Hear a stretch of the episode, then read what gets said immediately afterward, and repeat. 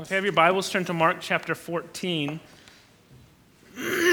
Mark chapter 14 is where we'll be this morning.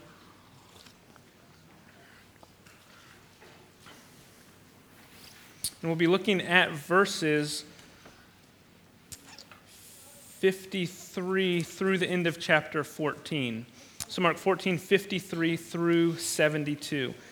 and while you're turning there, let me, let me kind of set the stage. We're, we're going to see in this passage a tale of two trials. A tale of two trials. While one trial will be perfectly clear, we'll see Jesus before the Sanhedrin. It will be a clear trial. The other trial is, is not as clear. In fact, that trial will be Peter outside, not far away from, from where Jesus is, in the courtyard by the fires. And Peter will be being tried not, not by the, the same group that Jesus is, but by a, a servant girl and some, some bystanders. And in Mark, in, in, in this passage, he's sandwiching these two accounts, and he's doing it for a purpose. And, and the purpose is to contrast Jesus and Peter. Peter is not going to be seen positively in this passage. Okay, so, so that's clear. He's going to be contrasted with Jesus and not being seen positively. And so as we look at this question, passage, we have to ask ourselves two questions. First, we have to say, well, how am I like Peter?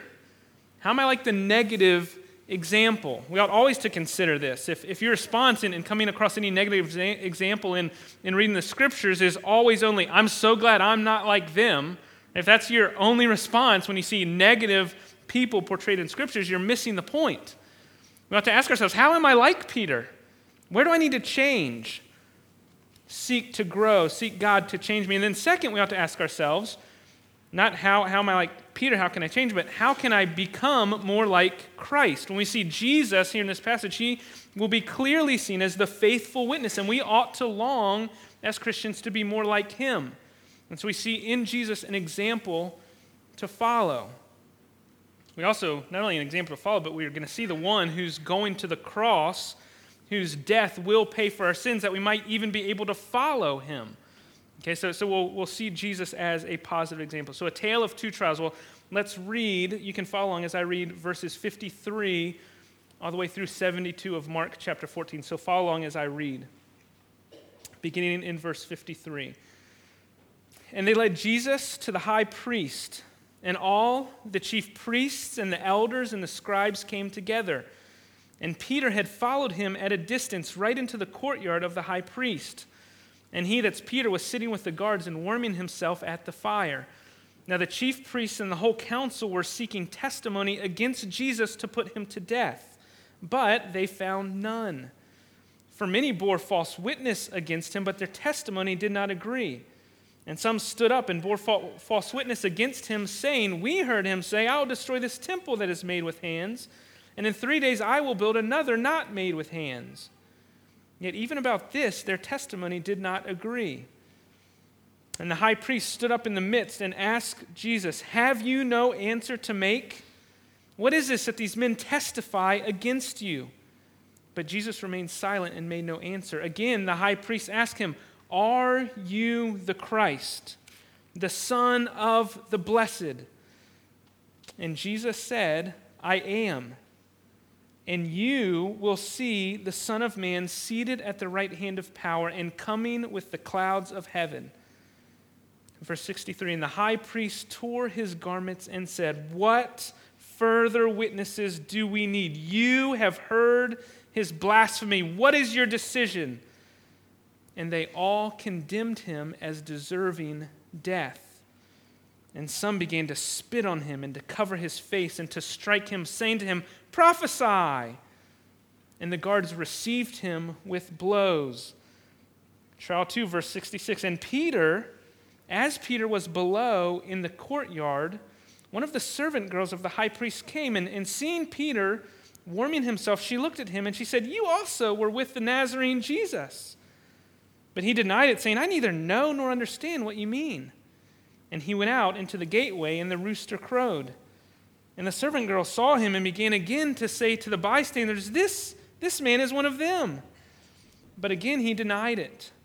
After a little while, the bystanders again said to Peter, Certainly you are one of them, for you're a Galilean. But Peter began to invoke a curse on himself and to swear, I do not know this man of whom you speak. And immediately the rooster crowed a second time. And Peter remembered how Jesus had said to him, Before the rooster crows twice, you will deny me three times. And he broke down and he wept. Let's pray. Father, I pray that this morning that you would show us where we need change. Father, would you show us specific areas where we are in need of your help? And in spirit, to that end, I pray that you would open our eyes. And Father, I pray that our hearts would be encouraged by the Lamb of God who was slain for us. Would we be reminded once again, Father, of the love that's been shown for us in the sitting of Christ to die on the cross in our place? It's in His name we pray. Amen. Let's, let's work through this passage. I, I see three pretty, pretty easy subsections here, three main points that we'll work through one at a time. So, so first, verses 53 and 54, we see the setting where, where, where Mark is, is setting the stage for what's to follow. Then, then point two, we see verses 55 through 65, Jesus on trial. And then finally, thirdly, we see Peter's denial in verses 66 through 72. So let's, let's work through these together. First, beginning verses 53 and 54, the setting. So, if you remember, if you weren't here last week, Jesus had just been arrested by, by the guards that Judas had led, that, that great group to Jesus, and, and it said, That's the man. They arrest Jesus, and, and now, at that case, remember verse 50 of, of chapter 14, all the disciples ran away in fear. They all fled, as Jesus had said.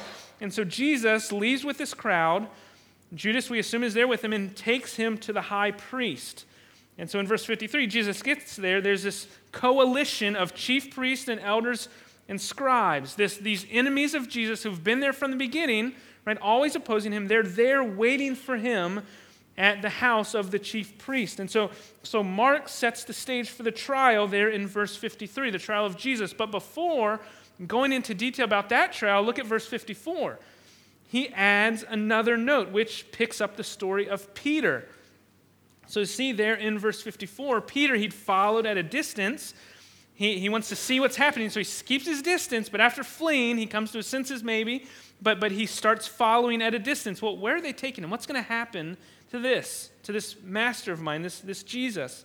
And so Peter follows him all the way up to the, to the gate, and he stops there at the guard's fire where he's warming himself.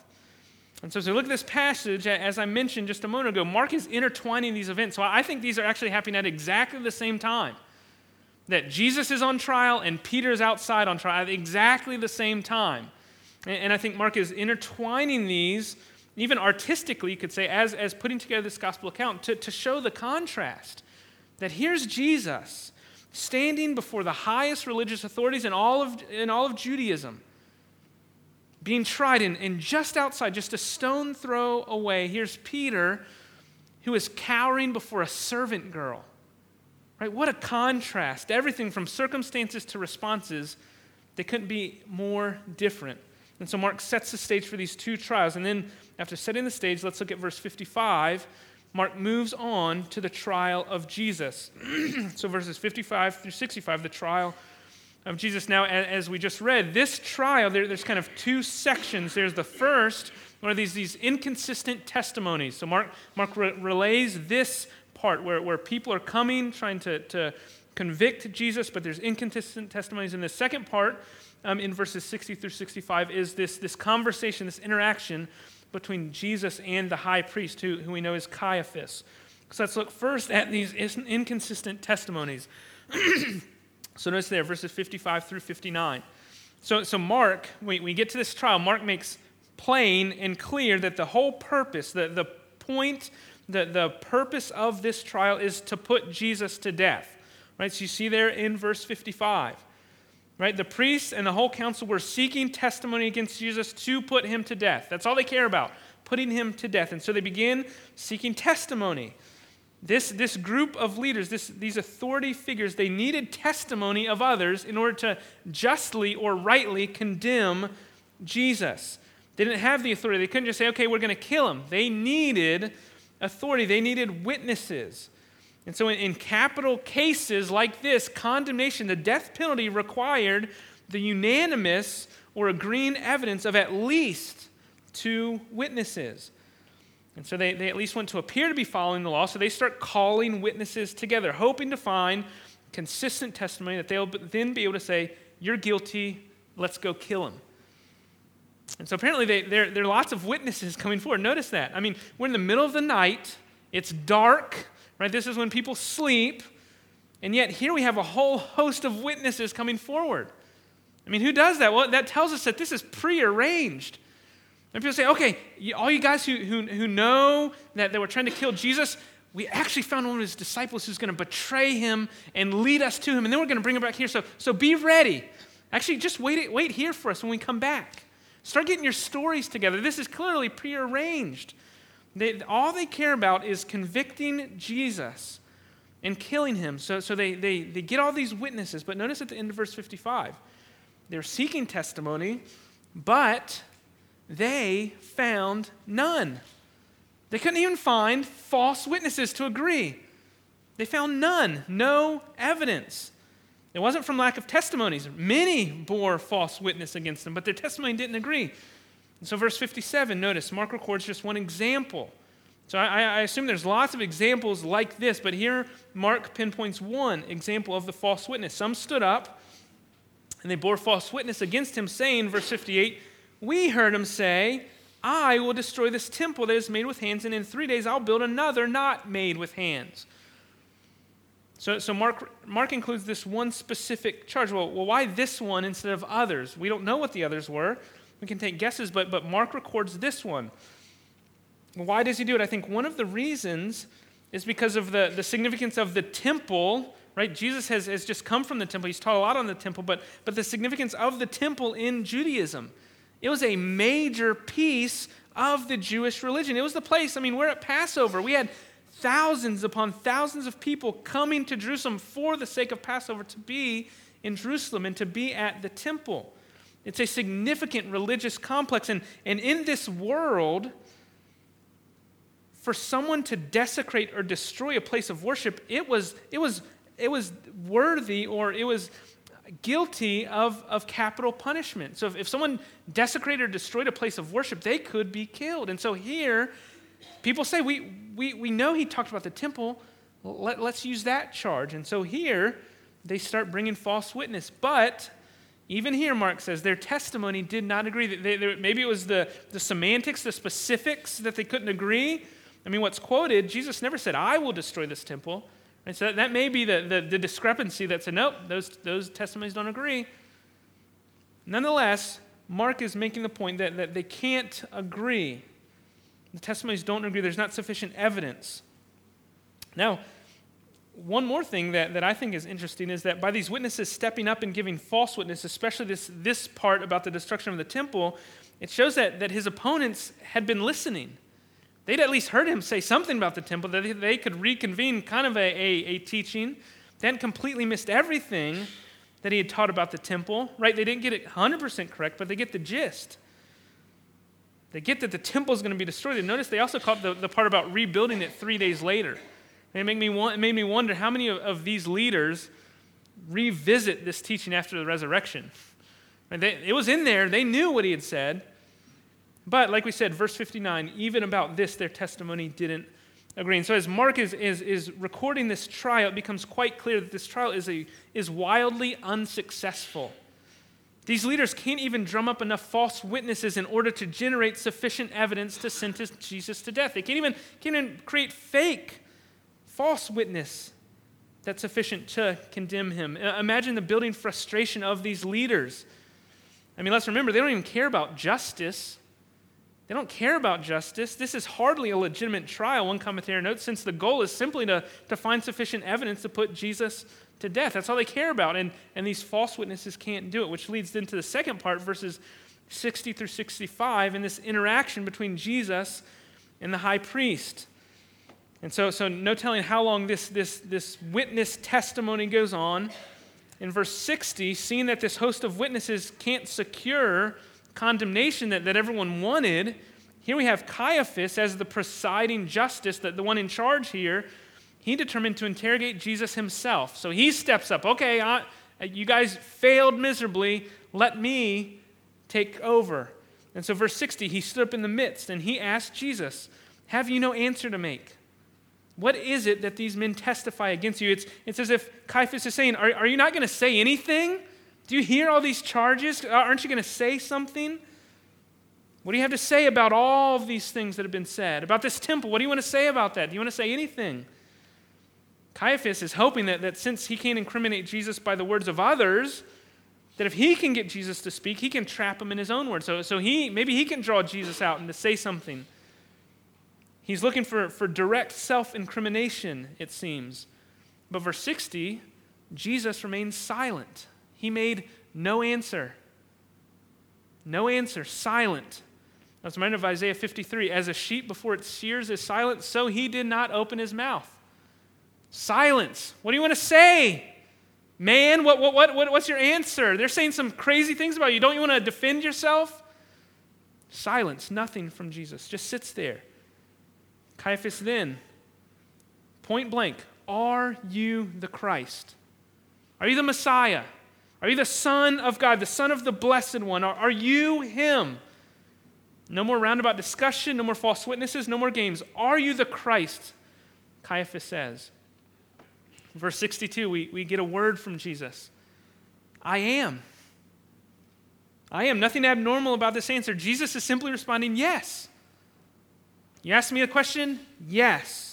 Now, this is not, some, some people want to look at that saying, look, this is the divine name, like the I am that, that was revealed to Moses. That, that's not in the, in the original. It's just, he's answering the question. You don't have to read much into that. Jesus is simply saying, yes, I'm the Messiah. Which, if, if you've been with us through Mark's gospel, we should know this is the clearest declaration of Jesus about himself so far. There's been this hiddenness, there's been this secrecy. Don't, don't tell anyone about what's happened. But here, the secret is over. No more hiddenness. The time has come. Jesus is moving towards the cross. There's no more secrets. I am who you said. I am the Messiah. But notice, he doesn't stop there. He doesn't stop there. He continues. I am, Jesus says. But there's more. You will see the Son of Man seated at the right hand of power and coming with the clouds of heaven. Now we'll look at that, but, it, but in order to understand what Jesus is saying, notice verse 63.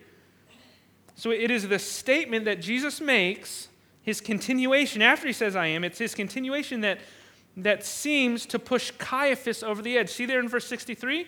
After Jesus gives his full answer, the high priest tears his garment and, and says, what, what else do we need? He said all that we need. You've heard his blasphemy. What is your decision about him? So, so Caiaphas erupts after Jesus says what he says about the coming of the Son of Man. And so, so what is it, we have to ask ourselves, about his response that, that stirs up, provokes this high priest? First, notice Jesus in this statement is bringing together two Old Testament passages. Okay, so the first one is Psalm 110.1. So Psalm 110, this is the most often quoted um, passage by Jesus. So, so in Psalm 110.1 is part of this quotation, but then he combines what, what part of Daniel's vision in Daniel 7, specifically verse 13, but it, it's all there in, in Daniel 7. And so, so what Jesus is doing is bringing together these two well-known, important Old Testament passages, and by doing so, he's asserting two things. So there's kind of two assertions as he can, can, combines these. There's, there's one assertion that he makes by identifying himself with the, the passage of Psalm 110, and, and one assertion he makes about himself identifying himself with Daniel 7 and the vision there. So, first, Psalm 110, he's saying, I'm going to be vindicated. I'm going to be vindicated. Although these men are going to be successful in killing him, Jesus wants them to know that he will be vindicated. He'll be seated, raised on the right hand of God. The right hand of power is, is the word that Jesus uses. And in Psalm 110, that, that verse that is quoted is where the Lord says to David's Lord, Sit at my right hand till I make your enemies a footstool under your feet. And so, so by, by quoting Psalm 110, Jesus is saying, I am the Messiah, I am David's Lord, and I will be seated at the right hand of power. He's claiming that he's going to receive the place of highest honor at God's right hand. That's the first assertion. I am David's Lord from Psalm 110. That's the first thing he says. But then, second, he mentions coming with the clouds of heaven.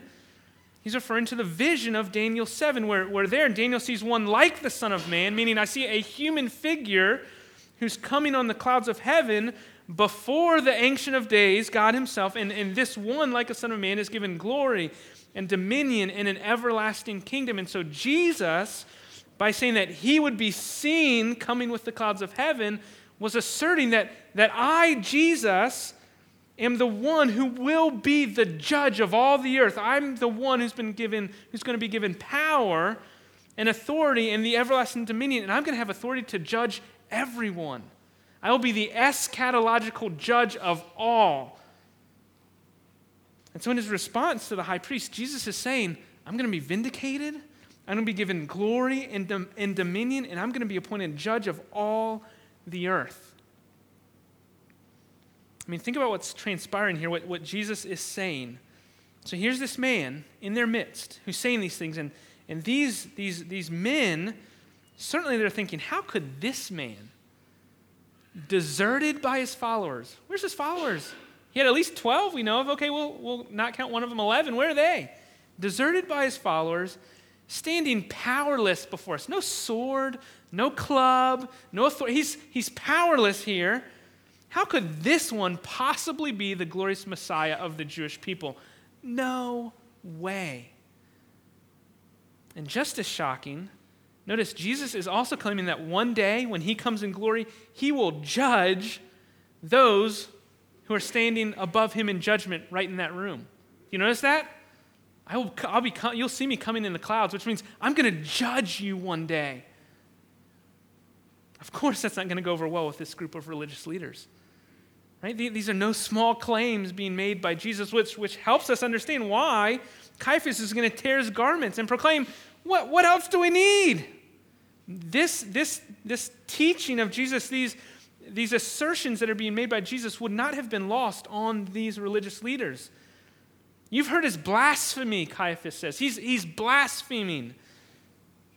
In light of Jesus' plain and open affirmations about his messiahship, Caiaphas com- concludes that this man has infringed upon God's majesty and diminished the honor of God himself. So, in Caiaphas' eyes, Jesus has committed blasphemy and is worthy of the penalty that the whole council has been seeking the whole time. He did it.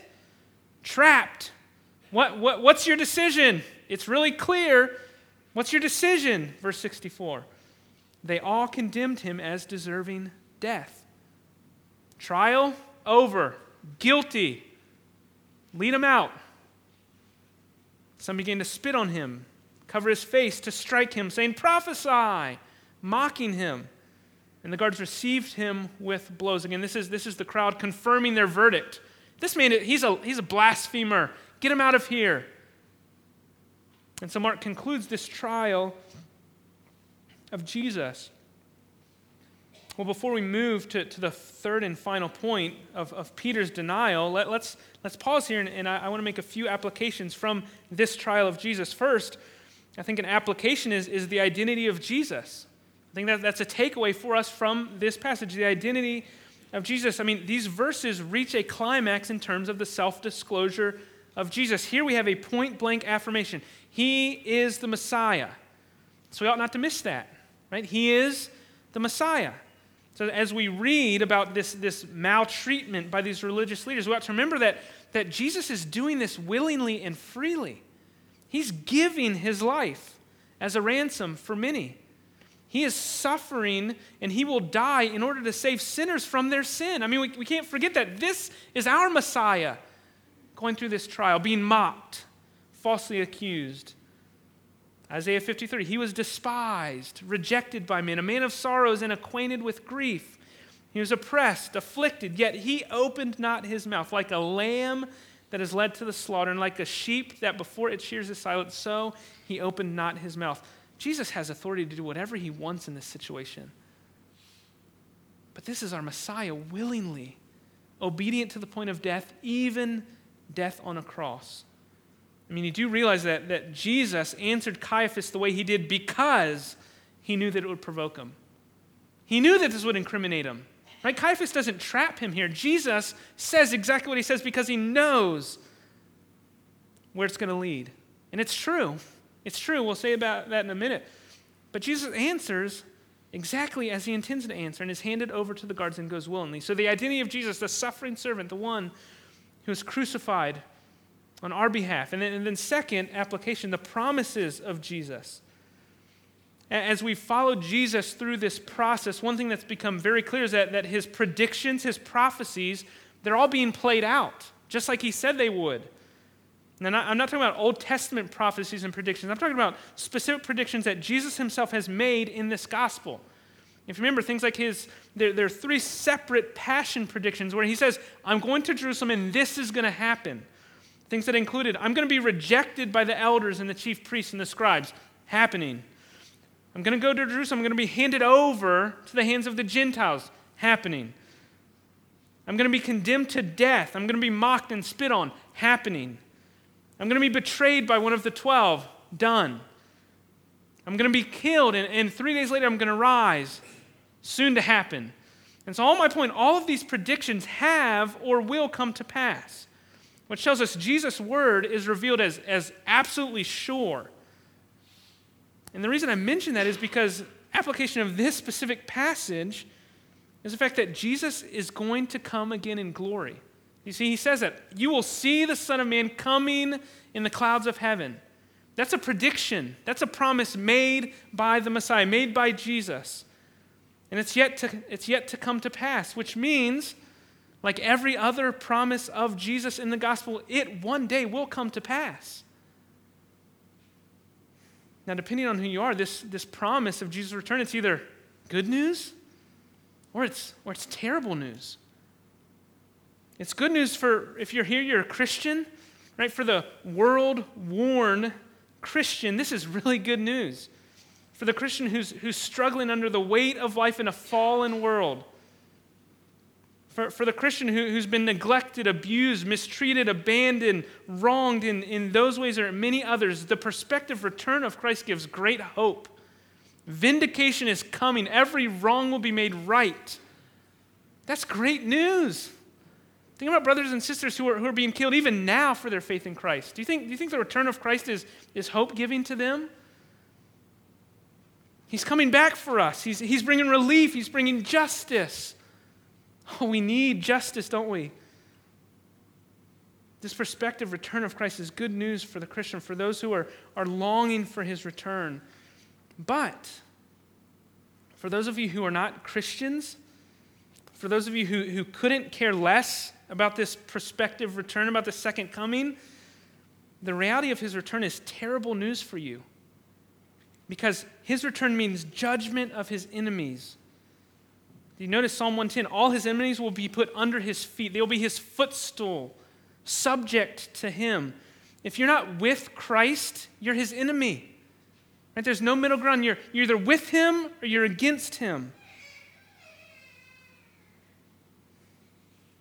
And you're with Him by trusting in Him, by, by loving Him, by putting your faith in Him, by treasuring Him, by, by having Him be the center of your universe. The, the, the perspective from which you see is, is Christ centered. That, that's how you're with Him, if, if your affections are towards Him. And if that's not you, right? I'm not talking about if you walk down an aisle, if you're baptized, if you, if you did this. I'm talking about if that's not you, if you're not a lover of Christ, the promise of his, his return ought to frighten you. Right? The day of his return, it's not going to go well for those who oppose him. And so just, just hear that. It's coming. The day is coming. And the, the silver lining for you in the midst of this, this bad news is that Jesus still tarries. Right? He still tarries. That, that day is, is yet to come. And as long as that day is yet to come, you can still switch sides. You can still switch sides. You can transfer from condemned to accepted, from enemy to friend. You can know Christ as Lord. You can know Him as Savior, as Messiah, and you can do that now. Today, He still tarries. And so, non Christian, repent of your sins and trust in Jesus because He's coming to judge His enemies. And apart from repentance and faith, you will receive just payment for your sins. Were not for Christ, we all would. Jesus won't tarry forever. So, so be warned. Your time is running out, non Christian. Well, let's, let's move to our final section, verses 66 through 72. We see Peter's denial. So, having relayed to us the ongoing trial of, of Jesus in, in the house of Caiaphas in the place of the high priest, Mark then shifts verse 66 his attention just a short distance away. In fact, Luke's gospel records that, that Jesus looks at Peter. So, so however this is, is set up, there, there's a short distance between Peter and Jesus. And Mark shifts to Peter right where we left him. And so we see the scene in verses 66 through 72, this, this familiar scene where, where Jesus' prediction about Peter's denial is act, actualized, is actually actualized right before our eyes in this scene. And, and so just quickly moving through, there's, there's three denials, right? Jesus says three times. These, these play out just like Jesus said. First, look verse 67. A servant girl, a slave girl of the high priest, sees Peter warming himself by the fire. She looks at him and says, You also were, were with the Nazarene Jesus. No, no, no harm in that. You were with him. I, I know you. Peter, verse 68, I neither know, I don't even understand what you mean. I mean, think about the ignorance that he's, that he's playing here. I, I, I don't even know what you're saying. I don't even know the words that are coming out of your mouth. In other words, what are you talking about? Denial one. Second, Verse 69 the servant girl saw him and she began to say again to the bystanders, okay, so now she starts talking to others. He says he doesn't, but, but, but this, this man, he's one of them. Verse 70, but again, he denied it. Denial two, two times, just like that. I don't, I don't think there's a, a great span in between here. I think these are pretty immediate. And, and we would do well to remember as, as we're reading this, earlier that same night, up, up in verse 29 of, of Mark 14, Peter said to Jesus, even though they all fall away, remember this, this is when Jesus with his disciples, Peter says, all these other guys, they may fall away, but, but I'm not. To which Jesus, verse 30, says, Truly I tell you, this very night, before the rooster crows twice, you're going to deny me three times. Verse 31, Peter said emphatically, emphatically, if I must die with you, I will not deny you. That was this same night. So as we're reading this, the same night, Peter emphatically, I'm going to die with you. I'm never going to deny you. How fast and how far Peter has fallen. How fast and how far. Clearly, the unfaithful witness, he's, he's afraid. So quick to deny his true identity, so quick to deny his Lord.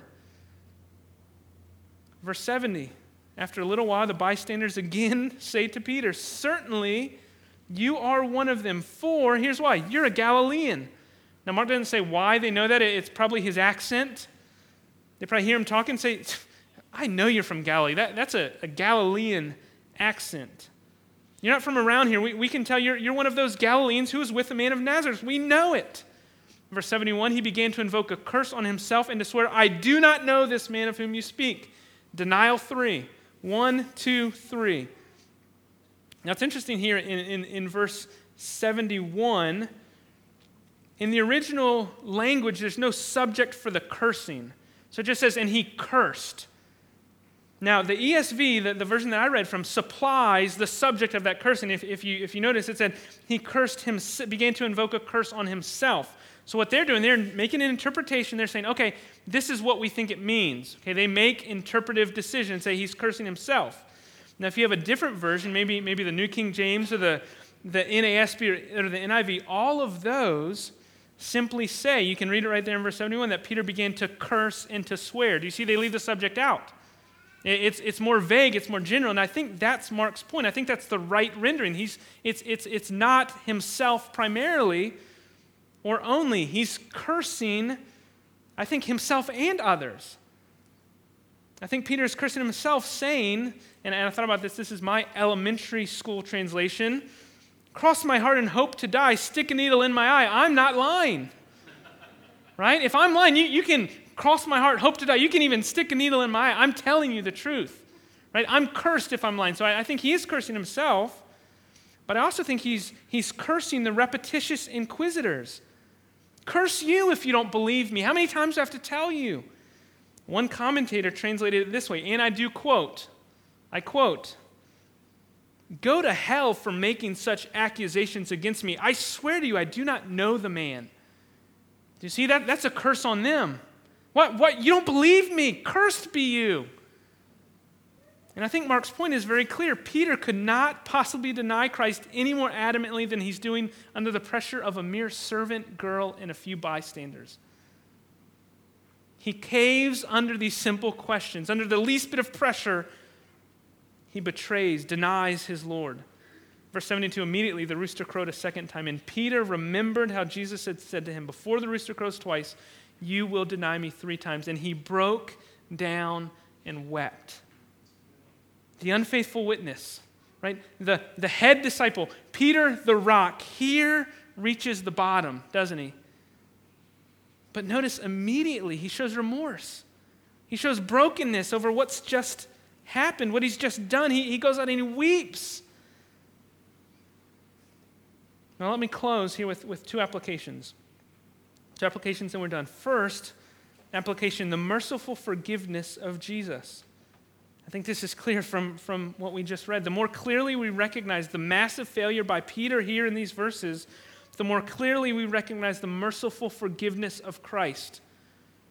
Right? Peter failed miserably. But this isn't the end of Peter. We know Peter's story, don't we? This isn't the end. Unlike Judas, this isn't the last we hear of Peter. In fact, Peter would be the one, this Peter, this cowardly, scared Peter, would be the one in Acts 2 who stands up and proclaims, Men of Israel, know for certain that God has made this man both Lord and Christ, this Jesus whom you crucified. Right? What a transformation. Same Peter. And my point is that Peter's failure doesn't disqualify him from his Lord's service. It doesn't disqualify him. And let's be clear Peter was repentant. He hated what he did, he, he knew the evil of his ways, but his failure didn't render him useless. He doesn't become a bench warmer indefinitely. And even despite the great failure of Peter, he is still used mightily. And it's because of the merciful forgiveness of Christ. In fact, I mean, imagine the first readers of Mark's gospel. So as they're reading this, they, they hear that Peter, so as they're reading this, the, the church has, has, has grown, and, and Peter is probably a pillar of the church, the great apostle Peter. And they're reading this saying, Oh my goodness, Peter? Peter, that, that apostle in Jerusalem, that, that elder of the church in Jerusalem, he's the one who failed like this. And so the, this account demonstrates that, that even the respected leaders of the church are totally dependent upon the merciful forgiveness of Jesus for their participation in the fellowship that bore his name. I mean, if Jesus doesn't offer merciful, restoring forgiveness, Peter's out. He's off the team, but that's not the case. And in this way, Jesus is magnified, isn't he? All others, even such a famous leader as Peter, all others are placed on the level of mere human disciples. There's Jesus and there's his disciples. Jesus gets the honor. So, so Christian, be encouraged. There's merciful forgiveness with Christ. Your, your sin, your failure, it's no match for the grace that flows from Christ. And then lastly, last application the faithful witness. As I said at the beginning, this, this, passage contrasts the trial of Jesus and the trial of Peter, and the contrast is clear. One's, one's faithful, one's unfaithful.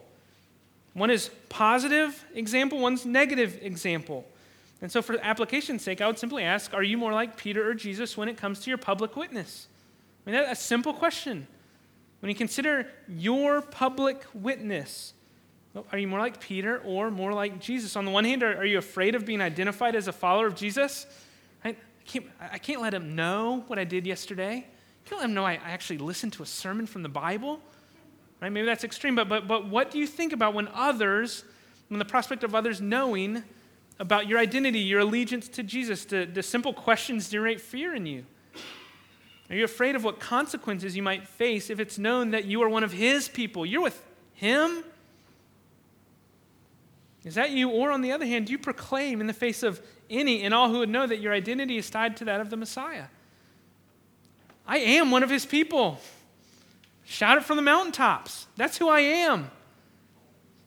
Mark seems to be presenting Jesus as a role model of the kind of courageous and faithful behavior that Christians are to emulate in the event of going through such trial themselves. And so may we recognize our fears and failures, our tendencies to be like Peter, and may we become more like Christ, the faithful witness. Let's pray.